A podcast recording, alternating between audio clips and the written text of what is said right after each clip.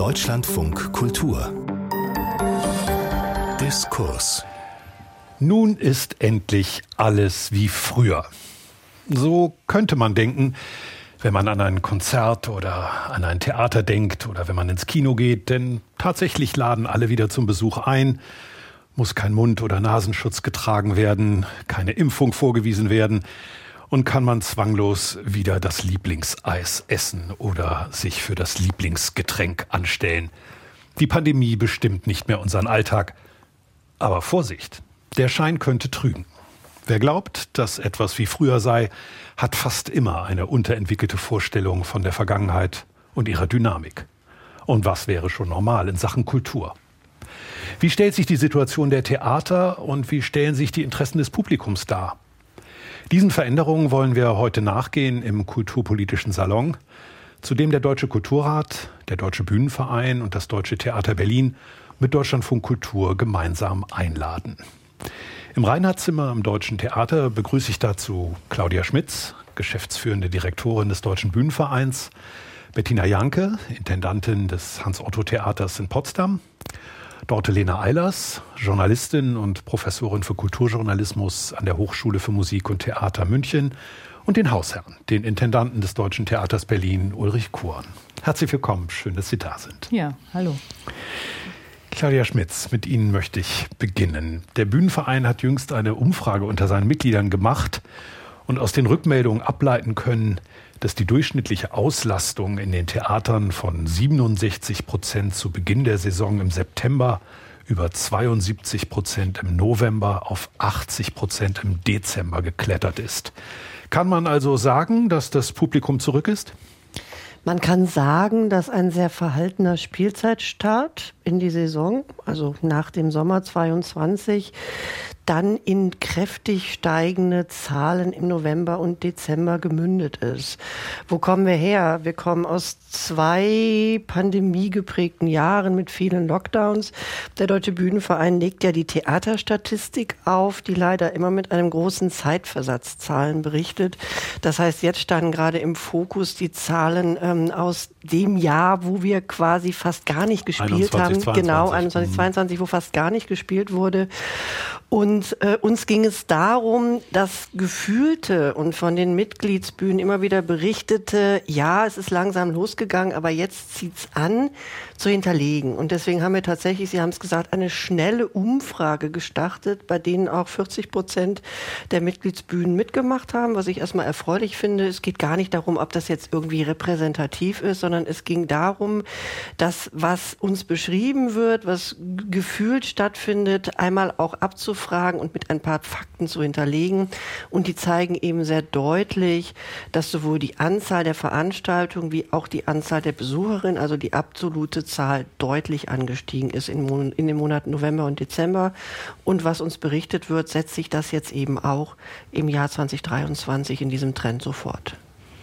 Dann schauen wir doch mal genauer, wie es sich bei einzelnen Theatern verhält. Bettina Janke in Potsdam haben Sie so vermute ich mal, eine Situation, die anders als in Berlin ist, aber wahrscheinlich noch nicht genauso wie in allen anderen Städten ähnlicher Größe. Ist bei Ihnen das Publikum zurück in gleichem Umfang?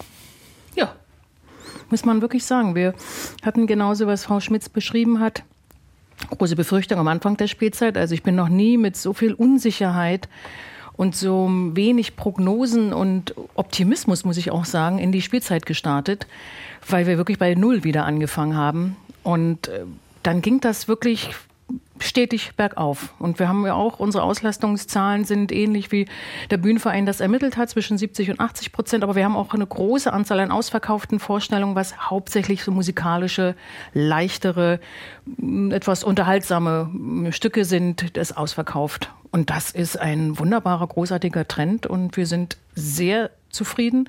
Und ich glaube ja, das dicke Ende kommt noch nämlich dann, wenn dann die Rechnungen bezahlt werden müssen und wenn dann so die Jahresendabrechnung von den Vermietern kommt und die Betriebskosten kommen und so. Also ich habe immer, ich traue dem Frieden noch nicht so richtig. Ich habe immer noch das Gefühl, so, oh, wer weiß, was da noch auf uns zukommt. Okay, wir, wir werden uns da mal hinbewegen. Wir ne? beginnen jetzt erstmal mit der, mit der Welle des Optimismus und das sind ja erstmal äh, gute Nachrichten. Darf ich noch mal eine Nachfrage stellen? Das klingt jetzt ein bisschen so, als wenn im Grunde das läuft, was immer läuft. Also ähm, Sie haben angedeutet, äh, leichte Unterhaltung, ausverkauft. Ähm, haben Sie den Spielplan absichtlich äh, um, um eine sehr große Menge äh, attraktiver Produktionen bereichert? Vielleicht eine andere Mischung, als Sie sie sonst gewählt hätten? Mm, nein, das haben wir nicht wir rechnen immer so, dass wir sagen, wir haben so zwei, drei Sachen im, im, Spielplan, wo man davon ausgehen kann, das wird sehr gut besucht und dann schummelt man ja dann so die bisschen die moderne Dramatik mit dazu und die Stücke, wo man weiß, die werden es ein bisschen schwieriger haben. Aber wir hatten zum Beispiel im Januar eine Aktion gemacht, äh, Studierende und Azubis umsonst ins Theater und die haben uns die Bude eingerannt. Es war sehr überraschend, das hatten wir nicht gedacht. Wir haben gedacht, ja, die werden kommen, aber dass sie in dieser Vielzahl kommen, haben wir nicht erwartet. Und das war für uns nochmal so der Beweis, entweder das liegt am Geld, dass es immer noch zu teuer ist für die Studierenden, dass wir danach bessern müssen. Und auf der anderen Seite eben auch, wenn es umsonst ist, dann kommen sie sowieso. Und das war eine ganz tolle Atmosphäre in dem, im Theatersaal, weil man eben wirklich dann die Studierenden und die ganz jungen Leute drin hatte mit dem Abonnentenpublikum. Und wir haben gedacht, oh, so könnte es immer sein. Aber im Februar ging das dann doch von 100 Prozent, jetzt liegen wir bei den 70, 80 Prozent. Schön. Ulrich Kuhn, wenn man an das Deutsche Theater in Berlin denkt, stellt man sich vor, dass äh, bei so einem großen Einzugsbereich, habe geguckt auf ihrer Website, taucht nach meinem Gefühl das ausverkauft äh, Stempelchen genauso häufig auf wie früher auch. Läuft bei Ihnen, oder? Ja, also wir haben eine ähnliche Erfahrung gemacht. Wobei wir auch in den Corona-Jahren nie so ganz weg waren. Also wir haben immer schnell versucht, wieder auch im Freien zu spielen, mittendrin äh, im Sommer, also vor der Sommerpause und danach oder in die Sommerpause rein so dass das äh, Publikum, glaube ich, auch gespürt hat, dass die Lücken immer nur so groß sind, wie sie sein müssen. Oder haben also dieses, was andere Theater natürlich auch gemacht haben, äh, mit den Abständen oder sehr schnell auch gespielt mit Masken, wo es ja auch dann die Vermutung gab, wenn alle mit Maske mitten in der Corona-Zeit, aber in der ausklingenden Corona nebeneinander sitzen, dann kommen die nicht.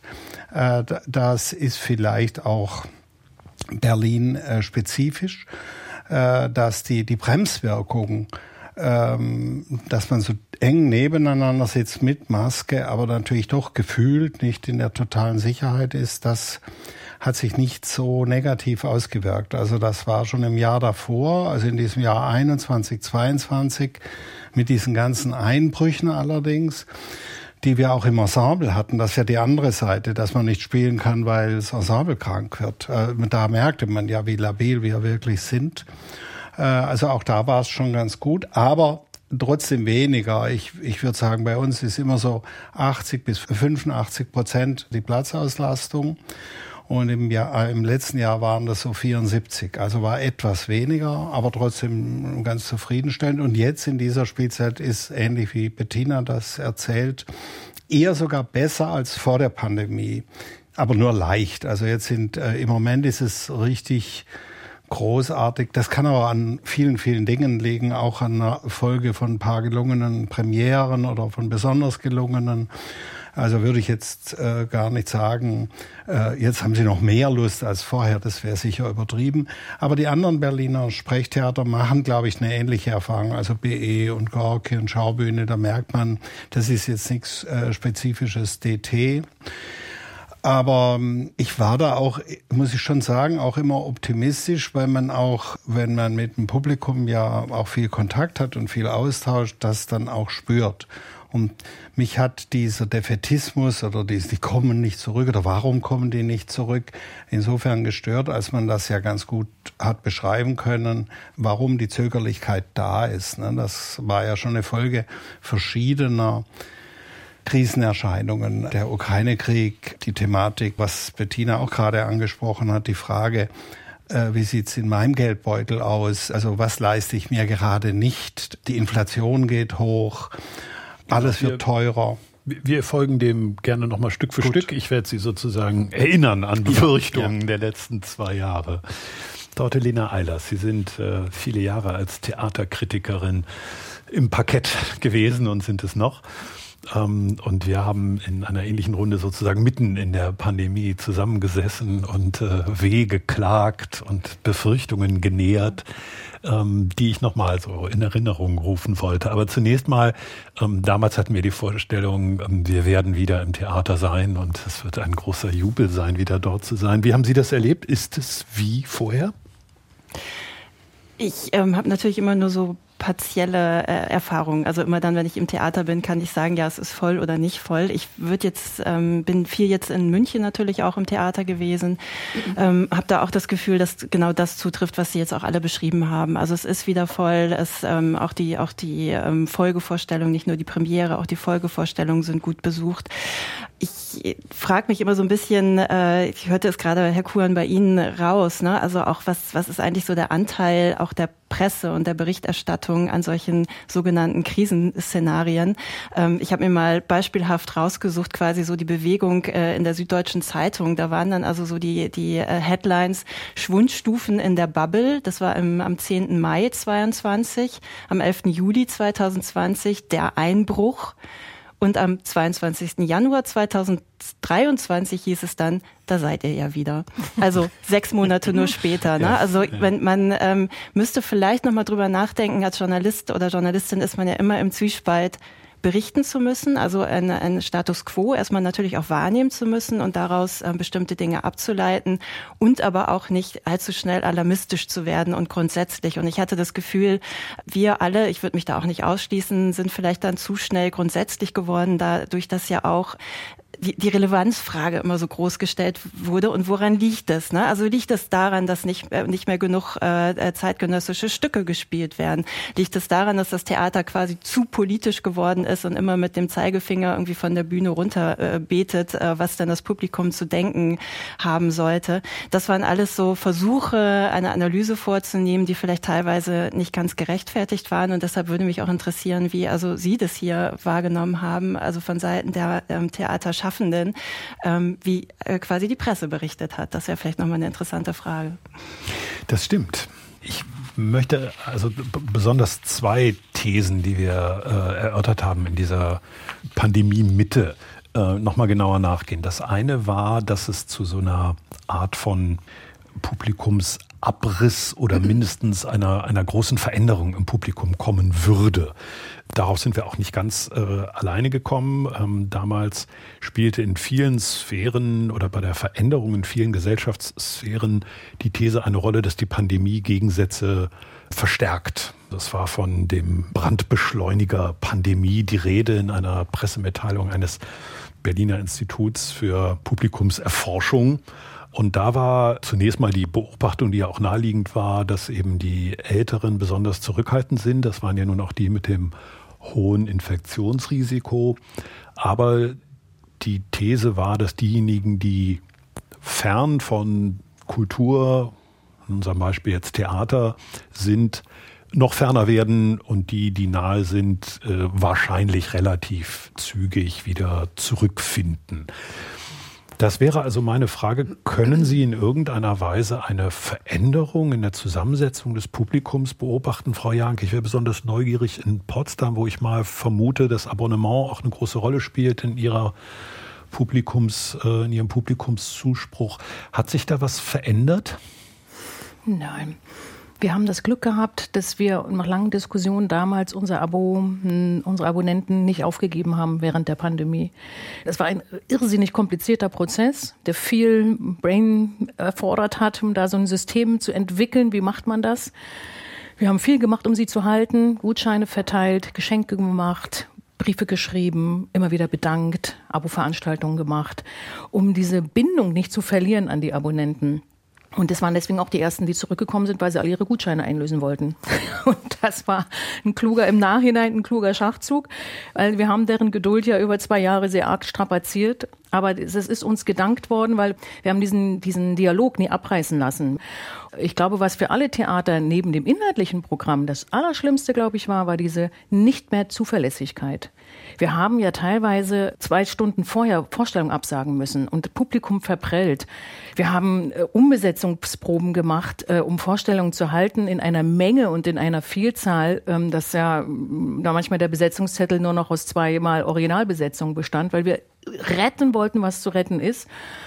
Und das hat uns diese, diese nicht mehr diese Verlässlichkeit, die die Abonnenten gewöhnt sind und die auch natürlich auch normale Zuschauer gewöhnt sind. Ich glaube, das hat extremst auf das Zuschauerverhalten Einfluss genommen und macht sich jetzt bemerkbar, dass sie sehr extrem kurzfristig buchen.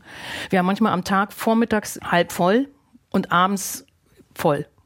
Und in kürzester Zeit buchen die Leute und auch so zum Wochenende hin, die Vorhersagen sind nicht mehr verlässlich, weil es wird viel an der Abendkasse verkauft. Wir merken, wir müssen da inzwischen doppelt besetzen, damit wir der Situation dann auch Herr werden können.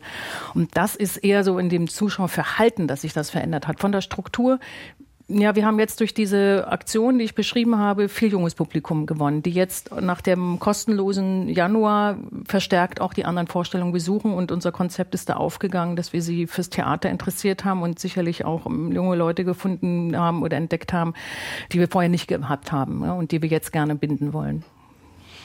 Ja, Herr Kuhn, wir haben befürchtet, oder was heißt jetzt wir, nicht? Also wir wurden mit der Befürchtung konfrontiert, dass alle beim Binge-Watchen bei Netflix sitzen bleiben und den Weg nicht zurückfinden ins Theater, weil es auch zu Hause nett ist. Stimmt alles nicht. Ich habe es nicht so richtig befürchtet, weil ich natürlich übrigens nicht nur im Theater, sondern auch im Sport die unglaubliche Sehnsucht äh, der Menschen unterstellt habe, wenn man ohne Gefahr zusammenkommen kann, dass die soziale, ja, der Wunsch nach sozialer oder überhaupt nach Nähe, nach analoger Nähe, irgendwas gemeinsam zu erfahren, gemeinsam zu erleben, dass das schon sehr stark ist und dass natürlich die digitalen Angebote einem irgendwann auch zum Hals raushängen. Und wenn man äh, also fünf Abende oder, oder 50 Abende Netflix, das hält ja kein Mensch aus, äh, egal wie toll es ist. Es verbraucht sich ja vieles. Wenn man jeden Abend ins Theater ginge, äh, hält man auch nicht aus. Also man will im Grunde so einen Wechsel, man will mal daheim sein, so würde ich das vermuten, und dann will man aber wieder zusammen mit anderen was erleben. Wie gesagt, man muss immer sagen, Berlin. Ich glaube, es gibt viele kleinere Stadttheater, wo es auch zögerlicher war. Also es war nicht nur Alarmismus, das würde ich schon zugeben.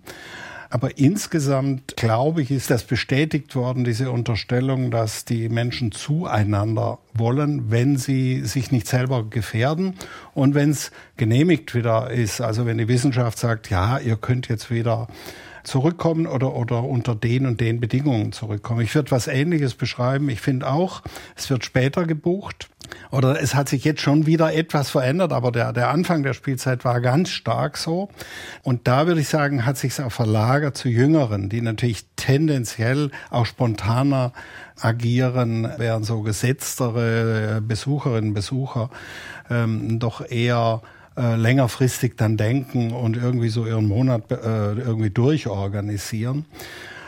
Ich glaube, im Theater sucht man nach wie vor Konfrontation mit Ernsthaftigkeit, mit existenziellen Fragen, aber so, dass, ja, dass es einem auch wieder auf den Weg bringt. Auf den Weg des sich selber Befragens, des Antwortens und sich selber aber nicht so immer, immer ernster zu nehmen, sondern vielleicht auch wieder leichter zu nehmen. Äh, man sucht nicht die totale Ablenkung und ja, und Zerstreuung, sondern eigentlich einen konzentrierenden Humor, so würde ich sagen. Oder dann auch eine Ernsthaftigkeit, die, die einem zur Konzentration verhilft. Claudia Schmitz, Sie haben einen Überblick äh, über das Land und auch unterschiedliche Theatersituationen.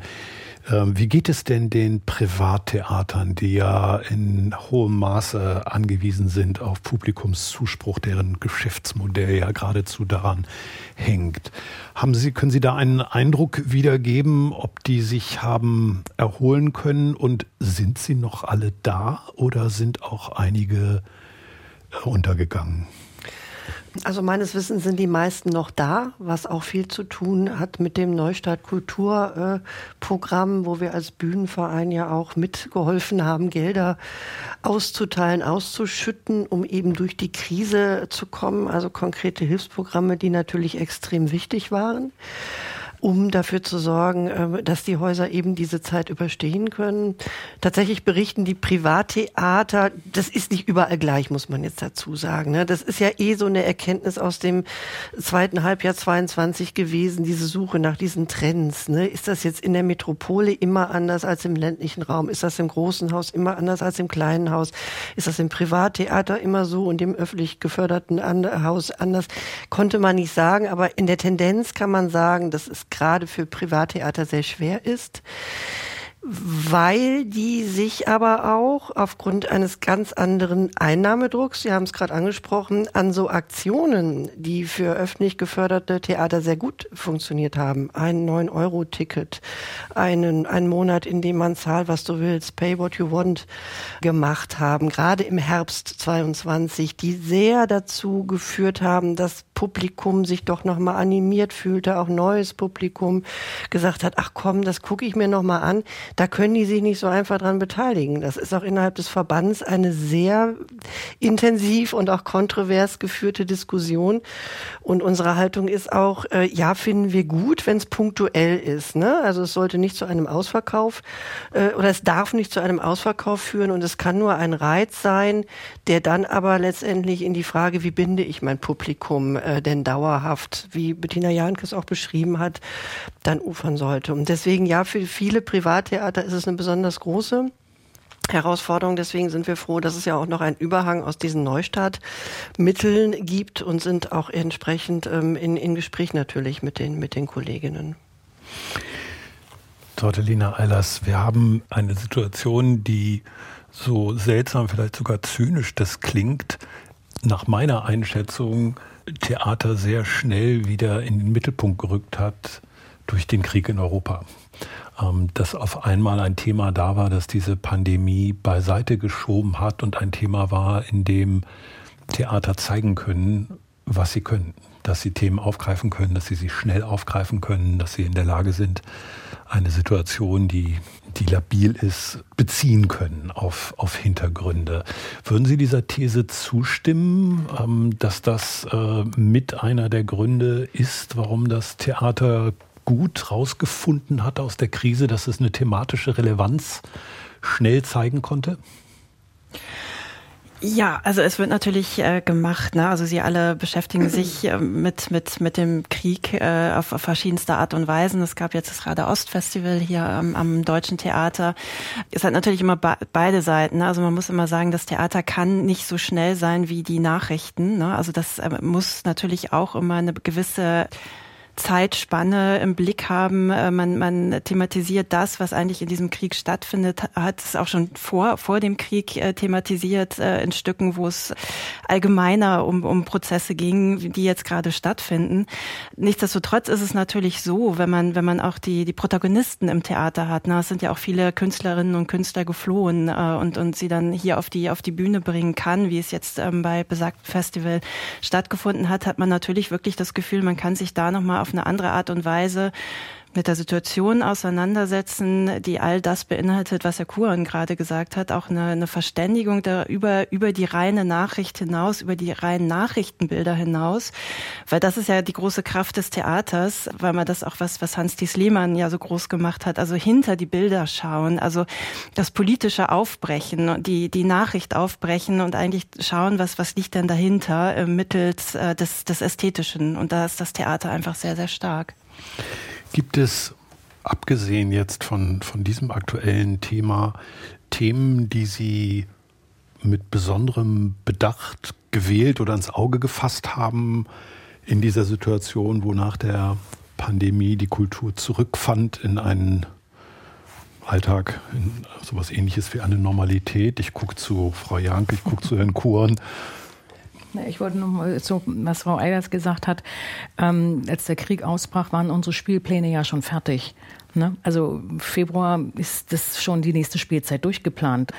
Ich hatte die Eröffnung mit Maxim Gorki, Kinder der Sonne. Und plötzlich stand ich, stand ich vor der Diskussion, ähm, darf man die Autoren, die russischen Autoren noch spielen? Und wir machen die Spielzeiteröffnung damit. Ja, Das ist aber dann schon ah, geplant.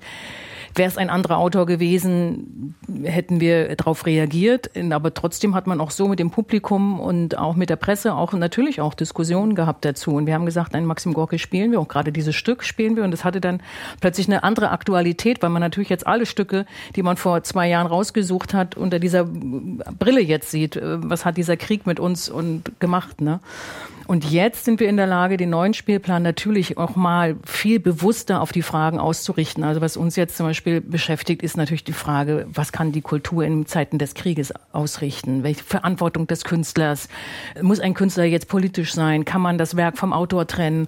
Also das sind so Fragen, die, die uns jetzt unter anderem äh, umgetrieben haben und dass wir jetzt Klaus Mann, Mephisto wieder rausgekramt haben und gesagt haben, das ist für uns so ein Stück jetzt der Stunde, wo man nochmal das untersucht und jetzt nicht nicht den Roman nachspielt, sondern eher anhand des Romanes nach Klaus Mann, Mephisto, ähm, dem Regisseur beauftragt dazu, sich mit damit auseinanderzusetzen mit dieser Frage. Und das finde ich, ähm, das wäre jetzt äh, unter anderen Vorzeichen jetzt nicht das Stück meiner Wahl gewesen. Ne? Aber da reagieren wir extremst auf den Krieg. Oder wir haben jetzt äh, Stücke jetzt drin, wo wir sagen, so ist wie Antigone zum Beispiel auch, ja, auch wieder so Menschen in extremen Situationen, wo wirklich ähm, sie herausgefordert werden, Haltung zu zeigen, die natürlich in einer Kriegssituation andere sind als in Friedenszeiten, logischerweise, ja, so wo sich eben alles zuspitzt und man die gesamte menschliche Psyche wie unter einem Brennglas eben jetzt ähm, sich behaupten, beweisen muss. Und ich habe das Gefühl, wir sind extremer oder müssen auch extremer werden. Und gleichzeitig gleichzeitig noch tiefer hinter die Bilder gucken, was du gesagt hast, ja, so noch weiter das äh, politische aufspalten, weil eben die Berichterstattung natürlich extrem breit gefächert ist und es eben ähm, sehr viel berichtet wird, auch zu Recht und auch gut. Ne? war es natürlich so, oder nicht natürlich so, sondern vielleicht zufällig so, dass wir seit äh, doch äh, einer ganzen Reihe von Jahren so einen Schwerpunkt in unserer Arbeit haben. Ost ist das Festival, aber das ist nur ist ein wichtiger Aspekt. Wir arbeiten viel Sagen Sie noch mal drei Sätze zu dem Festival. Was ist das für ein Festival, Festival? was äh, osteuropäische Künstlerinnen und Künstler zusammenbringt, äh, Gastspiele, aber natürlich auch ähm, Diskurse, Diskussionen oder Premieren. Äh, wir haben in diesem Festival eine Premiere von einer Theatergruppe aus Kiew, Halt. Ursprünglich hieß das Hamlet. Der war geplant, äh, als der Krieg ausbrach und dann konnten die nicht weiter probieren und sind mehr oder weniger ins Exil gegangen. Und wir haben dann hier zur Eröffnung von Radar Ost äh, die Premiere, wo eben äh, zwei Buchstaben aus diesem Hamlet rausgebrochen wurden, Halt, was natürlich jetzt ein ganz anderes Stück war, sich trotzdem auf Hamlet bezogen hat, äh, konnten wir dann hier sie zu Ende proben lassen und hier war dann die Premiere. Also das sind dann in der besonderen Situation nochmal eine Verschärfung der Möglichkeit äh, zu he helfen oder künstlerische Ausdrucksformen zu unterstützen. Und das gibt schon seit fünf Jahren weil wir zum einen dachten, Berlin ist ein guter Ort, also ein guter Ost-West-Ort, schon immer gewesen. Äh, uns Deutsche Theater ohnehin und äh, das war so eine Profilschärfung bei uns oder, oder eine Intensivierung von einem Interesse, Zusammenarbeit mit Kirill Serebrennikov war wichtig, Google Center. Und in diesen ganzen Diskussionen, die du gerade angesprochen hast, Bettina, ja, darf man denn, was, äh, darf man überhaupt noch russische Künstlerinnen und Künstler hier zeigen? Da vertrete ich natürlich auch die Haltung, äh, dass diejenigen, gegen die sich diese Diktatur äh, schon innerhalb von Russland seit Jahren gewendet hat. Äh, Kirill Serebrennikov wurde ja durch die Willkürherrschaft von Putin genauso verfolgt, wie es der Krieg die Ukraine verfolgt. Also da müssen wir äh, dazustehen. Bei uns hat Timofei Kuljabin, der hat in Novosibirsk sein Theater verloren. Äh, der hat hier Platonow inszeniert. Und das haben wir auch so kommuniziert ähm, und das äh, auch sehr offensiv, übrigens auch während der Vorstellung oder vor den Vorstellungen, äh, was da unsere Haltung ist. Da gibt's natürlich sicher auch Künstlerinnen ähm, in Russland, die nationalistisch äh, die Putin-Linie verfolgen. Aber muss man sehr vorsichtig sein, äh, immer so von hier aus diese Ferndiagnosen da. Also ich wäre, ich wäre da vorsichtig, so würde ich sagen.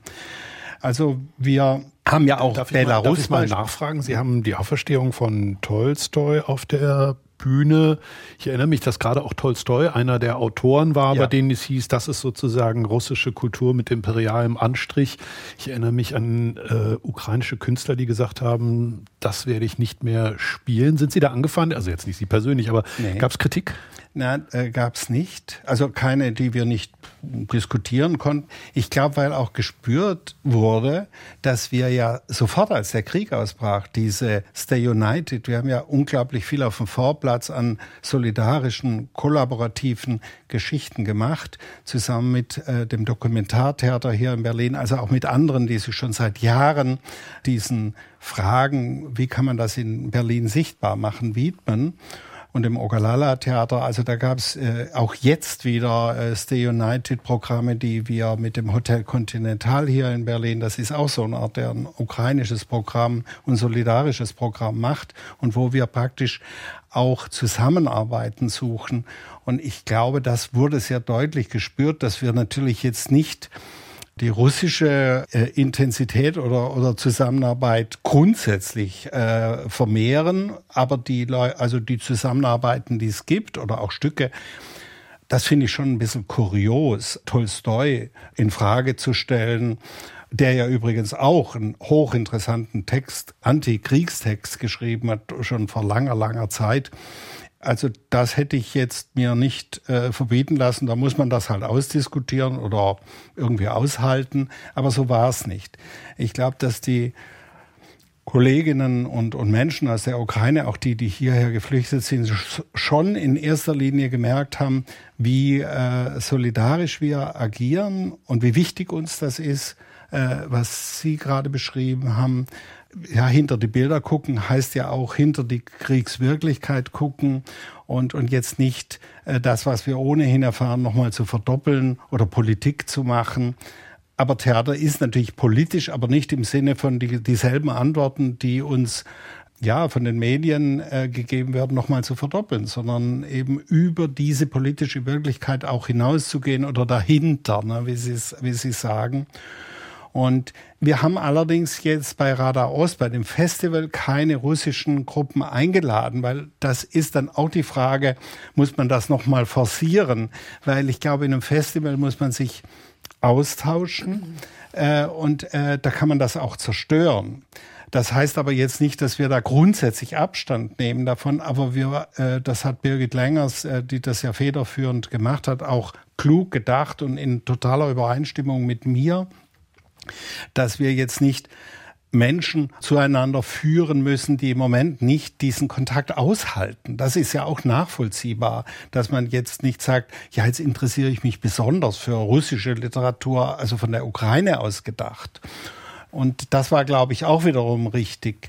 Ähm, und insofern finde ich, man muss schon ein Sensorium dafür haben, was man wann wie macht. Und dann muss man es vielleicht auch kommentieren. Also warum man Kirill Serebrennikov nach wie vor hier äh, spielt. Also wir haben da dieses Stück, äh, was wir mit ihm zusammen entwickelt haben, was direkt vor der Pandemie rauskam. Der Kamerone, da spielen wir natürlich immer noch. Und da mache ich so eine Ansage auch, habe ich ein paar Mal gemacht, wo ich nochmal, also auch erläutere, warum, warum wir das machen. Ich glaube, man darf dann nicht einfach mal blauäugig was machen, nichts dazu sagen und sich dann wundern und dann rumpoltern, wenn sich jemand aufregt. Man muss schon differenziert begründen, warum man was macht oder gerade nicht macht. Und richtig irgendwie Shitstorm oder so, das haben wir früher mal in anderen Zusammenhängen erlebt, wissen wir auch, wie das ist. Aber in dem Kontext hat, bewährt sich im Grunde auch, dass man viel nachdenkt über Dinge, äh, bevor dann ein Problem aufbricht.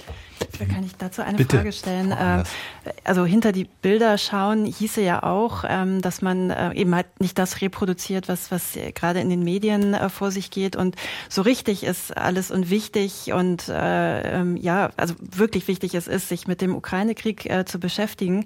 Wenn man sich jetzt mal die globale Gemengelage anschaut, ist es ja auch immer so, also nehmen wir mal das Abstimmungsverhalten bei den Vereinten Nationen. Es gibt immer ja auch Staaten, die sagen so, jetzt beschäftigen sich alle mit dem Ukraine-Krieg und alle anderen Krisenlagen geraten in den Hintergrund. Und das Theater sitzt teilweise ein bisschen in der gleichen Situation wie auch die Medien, dass man das Gefühl hat, was ist denn jetzt eigentlich mit Syrien jetzt beispielsweise, ne? Also oder oder mit dem Jemen. Also man, man redet immer quasi von dem von dem aktuellen gerade präsenten äh, Krieg äh, und vergisst vielleicht andere. Das könnte man im Theater im Prinzip ja auch vorwerfen, dass dass man sagt, man man ähm, vergisst äh, eigentlich dann auch andere äh, Gemengelagen ähm, und kann aber auch nie alles gleichzeitig machen. Ne? Aber das ja. ist tatsächlich sowohl der Vorwurf an die Medien als ja auch an die Theater, immer so der Aktualität dann doch hinterher äh, zu laufen. Ja, uns als deutschen Theater wirft man ja eher immer vor, dass wir, dass wir alles äh, abarbeiten wollen äh, und da zu viel überall sind, so wie ich bin all hier.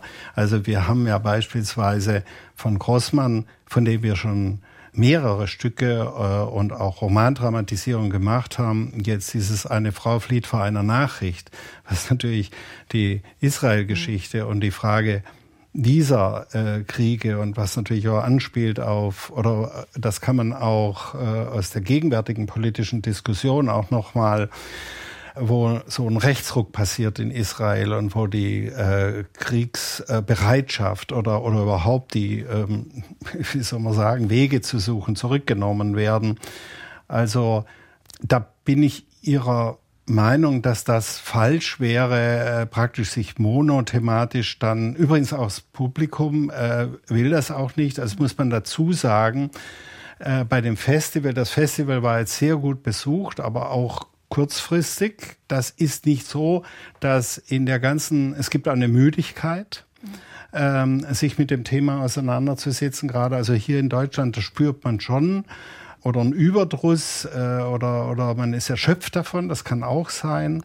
Und aber im Festival, das ist halt, äh, so Festivals haben einen Charakter, der so viel an Austausch, aber auch an gespürter Solidarität hervorbringt und nicht nur die Aufführung der Gruppen untereinander, aber auch mit dem Publikum, auch Geflohene, Geflüchtete, die hier jetzt leben. Äh, und da merke ich noch was anderes, was das Theater halt schon immer wieder manchmal auch zufällig hinkriegt, dass das schon Orte sind, die wahrgenommen werden.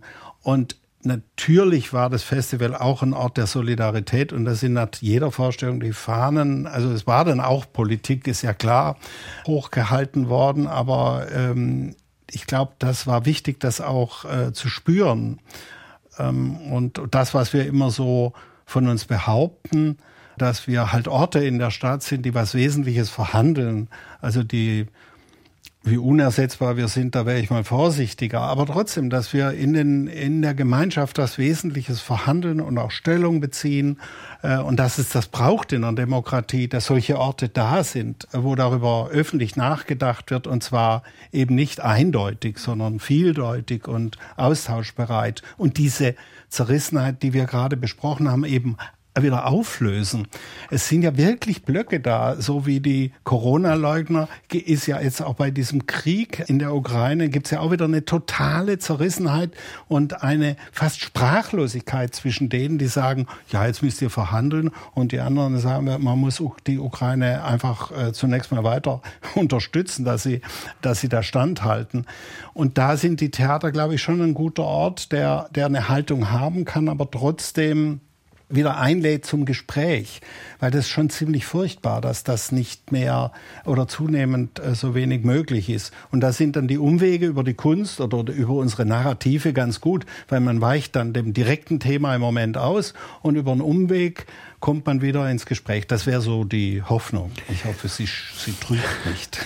Das ist natürlich mit diesem großen Thema, gerade so, so ein Urthema des Theaters, äh, wahrscheinlich auch viel wieder da und wieder an, an, an Mitteln, an Theatermöglichkeiten wird wieder ausgeschöpft, an das man vielleicht vor drei, vier Jahren gar nicht so unbedingt geglaubt hat. Äh, dort Lena Eilers, es gab die Vermutung in unserem Gespräch, dass sich ästhetisch was verändern würde. Ja, dass die Mittel andere sein würden. Da haben wir, glaube ich, alle sehr stark an das Digitale gedacht und haben, ich meine, am Ende wird es wohl so sein, dass es die Arbeitswelt umkrempelt. Ob es tatsächlich jetzt die Kulturwelt auch so in gleichem ersetzt, Maße ne? umkrempelt, ne? ähm, mal sehen. Die Frage will ich aber gleich wohl und dann bin ich auch mit meinen Themen, mit meinen Rückblicken durch. Aber die Frage will ich doch noch stellen nach dem Digitalen und den Folgen sowohl für Ästhetik auf der Bühne als auch für das, ja, nennen wir es mal, ein Event-Marketing, zu dem, so glaubten wir zumindest eine Zeit lang, auch gehören würde,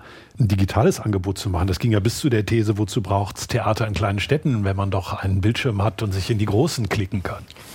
Es ist ganz interessant, dass ähm, es, es findet ja jetzt im äh, April der Heidelberger Stückemarkt äh, statt, der jetzt auch zum dritten Mal den Netzmarkt äh, mit dem Programm hat. Das ist auch so ein Corona-Phänomen gewesen, dass man also da nochmal so eine Sparte quasi in, den, äh, in das Festival eingeführt hat mit äh, Produktion im Digitalen. Und die Kuratorin Lea Göbel berichtete jetzt in diesem Jahr, dass ihre Sichtung tatsächlich wesentlich äh, schmal, also das Angebot war einfach viel, viel kleiner an, an äh, Produktion die sich mit der Digitalität auseinandergesetzt haben. Und ihre These war, dass das digitale Theater als ähm, Zusatzangebot äh, sich immer weiter differenzieren wird. Das heißt also die ästhetischen Mittel, der Umgang mit KIs oder mit äh, Virtual Reality, mit äh, Mixed Reality äh, Performances wird immer ausgefeilter werden, weil es also Künstlerinnen und Gruppen gibt, die damit arbeiten. Aber es wird kein Austausch stattfinden, so wie wir es vielleicht äh, damals ein bisschen so in die, in die Zukunft äh, gedacht hatten. Und ich glaube, das ist das auch, was, was wir alle auch feststellen, dass also die Zuschauerinnen und Zuschauer und auch wir dann doch dieses Präsenzerlebnis im Theater auch wieder sehr, sehr zu schätzen wissen und einfach es toll finden, wenn wir von der Bühne angespuckt werden. Also wenn jemand sehr engagiert redet. Es ist einfach, ne, man ist beieinander, man, man hat ein Gespür dafür, was es heißt, einfach unter Menschen zu sein. Es ist sau anstrengend teilweise. Also wer in der Berliner U-Bahn unterwegs ist, weiß, was das heißt. Aber es ist auch das Leben. Ne? Und ähm, ich will das Digitale damit nicht ausspielen, weil ich auch denke, dass das sehr, sehr spannende Experimente sind, die da gerade stattfinden. In München beispielsweise an der Hochschule wird es äh, tatsächlich jetzt äh, einen Studiengang geben, Digital Performance, der sich damit beschäftigen wird. Aber ich glaube, es ist wie alles äh, Ästhetische auch ein Zusatzangebot, mit dem man also als Mittel auf der Bühne auch spielen kann und mal sagen kann, wir machen mal so eine Mixed Reality Produktion oder eine Überlegung, ob wir eventuell damit auch ein jüngeres Publikum ansprechen. Ich weiß nicht, Bettina Janke, das werden Sie wahrscheinlich sagen können, ob das äh, Überlegungen sind, ne? dass man die ein jüngeres Publikum so mit ihren mm, kulturellen Praktiken des im Netzseins irgendwie da abholen könnte. Ich bin da immer genau, sage ja immer, wir müssen da so ein Gegenprogramm entwerfen, weg von den Bildschirmen, live. Also ich erfahre das eher von meinem Publikum, aber insbesondere auch extremst vom Ensemble. Die SchauspielerInnen, die wollen spielen. Und zwar echt und live. Und was Uli auch gesagt hat, so eine große Sehnsucht nach Emotionen nach großen Geschichten auch. Also so dieses, das, was du nicht, nicht dieser technische, in Anführungsstrichen, sag's mal böse Schnickschnack und nicht digital, sondern live, direkt und schwitzen und spucken und ja, ne, die drei Ks, die wir nicht haben durften, zwei Jahre lang, ne, küssen, kämpfen, kuscheln, sind ganz groß geschrieben jetzt. Und das ist ein extremer Drang auch danach, ja. Und das finde ich, ähm, Deswegen, wenn es darum geht, junge Leute ins Theater zu holen, dann sage ich, nee, gerade keine Digitalität. Die, die Eltern sind doch froh, wenn die Kids mal nicht vom der Mattscheibe sitzen äh, und vom Fernseher auf den Computer wechseln, sondern dass sie rausgehen ins Leben. Und da finde ich, da haben wir irgendwie, oder empfinde ich das immer ganz wichtig. Und ich mache die Erfahrung, dass sie dann eher da sitzen und, ach, das gibt's auch. Und eher überrascht und, und das toll finden und ich finde auch, ähm, wir haben ja sehr, doch schon sehr uns verkrampft als Theater in der digitalen Welt äh, zu uns zu behaupten. Es geht dann vieles, weil man muss. Und dann muss man dazu sagen, ähm, im Moment aufgrund der finanziellen Situation, die Kommunen sind klamm, die Theater müssen sparen, die Energiekosten hauen uns echt wirklich die Beine weg, die Tarifsteigerung, die Inflation zusätzlich noch zu dem normalen Programm jetzt noch sagen, ach, mach doch noch ein bisschen was Digitales. Auch aus dem Grund geht es schon gar nicht. Ich glaube, selbst wenn ein Theater das gerne machen würde wollen, es ist ja nicht, im Moment gar nicht zu schaffen, weil die Kapazitäten gar nicht da sind. Also das ist das, was ich von vielen Kollegen höre und was uns eben persönlich auch so geht. Selbst wenn man wollte, man könnte es gar nicht. Ja. Wir haben zu tun, eigentlich die nächsten Sparrunden zu überstehen und das Niveau zu halten, auf dem wir uns im Moment bewegen. Wir wissen nicht, wie die Tarifrunden ausgehen und es kann uns sonst noch was blühen. Ja? Wenn die mit den 10 Prozent abschneiden, dann sehen wir an, können wir gucken, was wir überhaupt noch unser analoges Programm schaffen.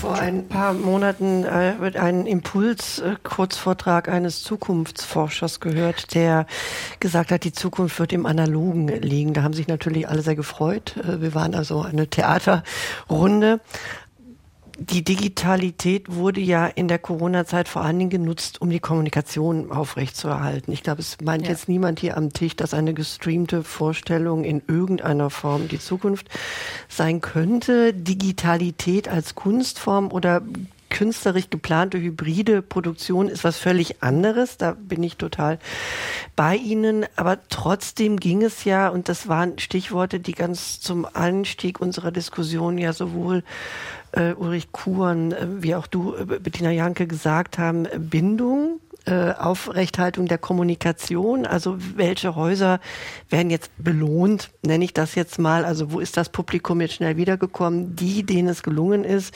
Digitalität zu nutzen, um auch eine Kommunikation ja. aufrechtzuerhalten, ja. Kontakte aufrechtzuerhalten. Ich war in der Zeit ja noch für das Düsseldorfer Schauspielhaus tätig und erinnere noch gut, das erste, was gemacht wurde, war, dass das Ensemble so kleine Trailer gedreht hat. Ne? Was mache ich gerade im Lockdown? Und da kann man, also das war jetzt, also da ging es ja nicht darum, jetzt ein neues künstlerisches äh, Format äh, zu schaffen oder mit einem Anspruch äh, zu verbinden, sondern es ging einfach darum zu sagen, hey, uns geht's wie euch, wir sind noch da und ihr fehlt uns und fehlen wir euch im besten Fall auch. Das ist die, war die ganz einfache Botschaft.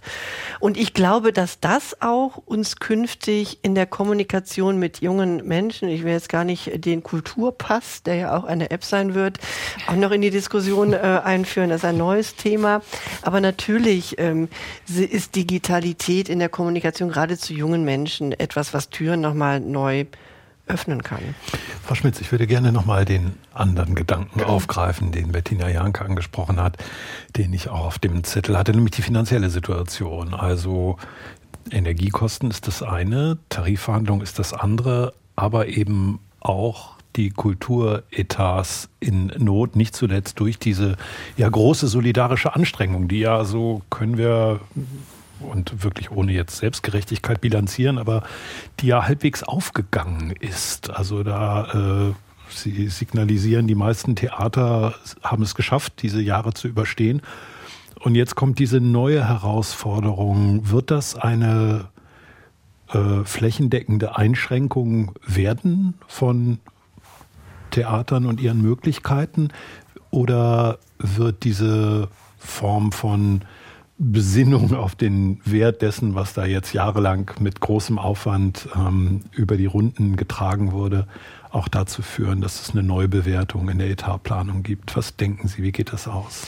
Ja, sind jetzt verschiedene Themen, ne, die mhm. zusammenkommen, die Sie jetzt auch zusammennehmen. Ähm, von den meisten Trägern hören wir, hören die Bühnen ein klares Bekenntnis zur Kultur. Ne? Und ganz auch mit dem Argument, wir haben ja auch nicht die Bühnen jetzt durch diese Krise hindurchgetragen, äh, um äh, sie jetzt zur Disposition zu stellen. Aber natürlich ist es die Herausforderung des Publikums. Das hat ja wieder auch was mit vielen, das hat ja nicht nur mit einer Legitimation zu tun, sondern auch ganz einfach mit dem Eigenanteil, also mit Geld. Es gibt einen Sonderfonds Energie, der jetzt gerade ja gestern nochmal zwischen Bund und Ländern verabschiedet wurde. Der wird nicht in dem Maße, wie man sich das mal gewünscht hat, aber zumindest doch Teil kompensieren können, Mehrkosten im Bereich der Energie, die jetzt kommen.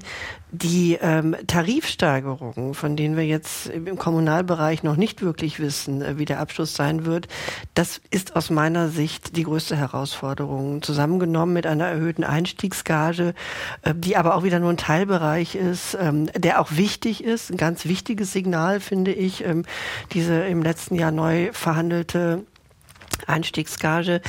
Äh, da kann es nur äh, um den Appell nochmal gehen an die Träger, ähm, den wir auch immer wieder wiederholen, zu sagen, das können die Bühnen nicht aus eigener Kraft äh, schaffen. Und wenn es eben Träger gibt, die sagen, ja, also nee, Tarifsteigerung nicht oder nur anteilig, wird nicht funktionieren, weil wir müssen davon ausgehen, das wissen wir alle, dass die Steigerung ähm, deutlich sein wird. Klar, und ähm, damit das nicht zu einer strukturellen Veränderung führt, auch da kann man nicht sagen, das ist in der Fläche bei allen gleich, da gibt es einfach große, große Unterschiede, braucht es einfach ja, eine neue Budgetaufstellung äh, für die Häuser. Das wird nicht, das wird nicht anders gehen. Ja, und es gibt ähm, auch Unterschiede zwischen Ost und West. Also ganz klar, muss man sagen. Da sind die Osttheater, Chemnitz, Magdeburg, Dresden vielleicht nicht so unbedingt das Staatstheater, aber ich höre da Görlitz, Zittau. Görlitz, Zittau, also ich höre da aus den aus den ostdeutschen Kommunen da schon auch ganz deutliche Warnsignale und ähm,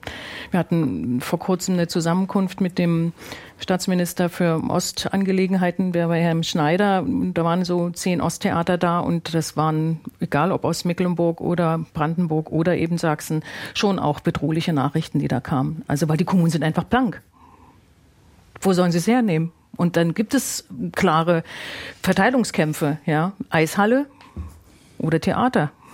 Das wollen wir alles nicht mehr haben, weil wir hatten das in den 90ern schon im Osten. Aber ich bin mir sicher, da wird der Osten noch mal, wird es da noch mal extremer zugehen als in so reichen Städten wie Düsseldorf, die, glaube ich, immer noch reich sind.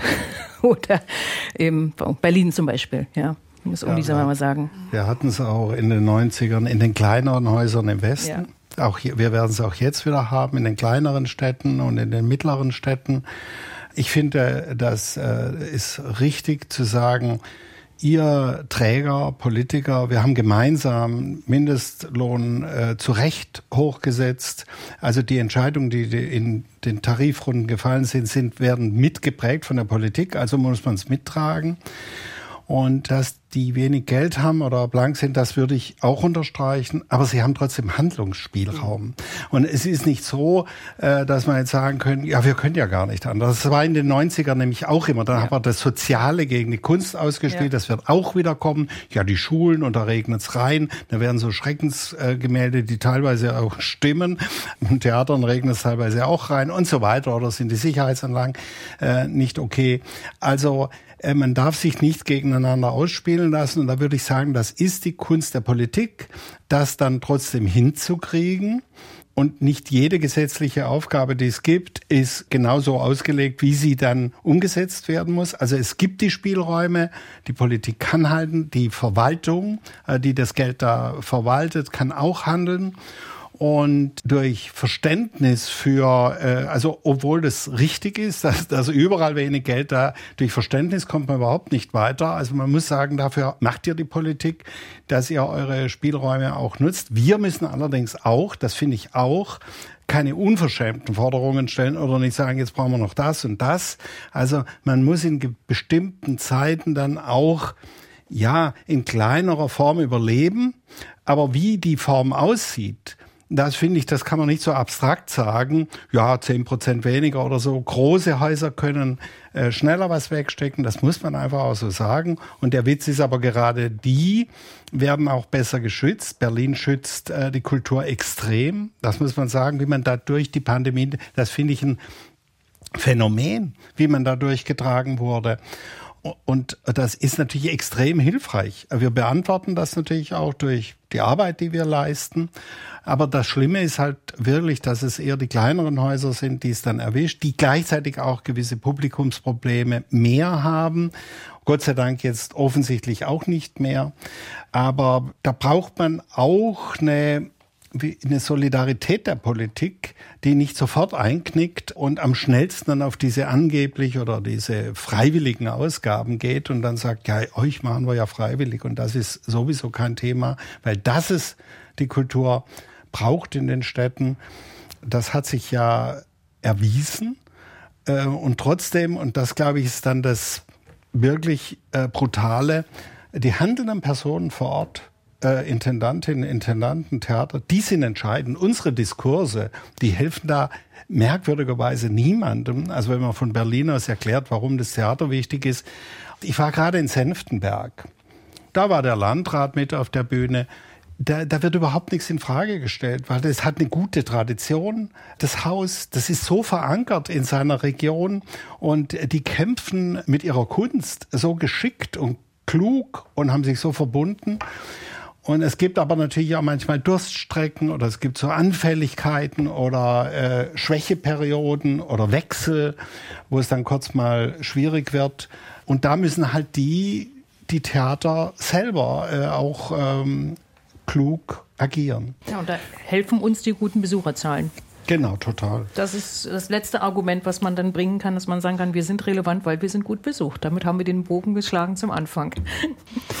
Beliebter als befürchtet, robuster als gedacht und finanziell noch nicht wirklich raus aus der Krise. Aber keine schlechte Bilanz. Unser Rückblick hier im Kulturpolitischen Salon auf die vergangenen zwei Jahre und die aktuelle Situation der Theater in Deutschland. Ich danke sehr den Diskutierenden Bettina Janke, Intendantin des Hans-Otto-Theaters in Potsdam, Claudia Schmitz, geschäftsführende Direktorin des Deutschen Bühnenvereins, dort Lena Eilers, Journalistin und Professorin für Kulturjournalismus an der Hochschule für Musik und Theater München und Ulrich Kuhn, dem Intendanten des Deutschen Theaters Berlin und unserem Gastgeber herzlichen Dank für heute. Mein Name ist Hans-Dieter Heimendahl.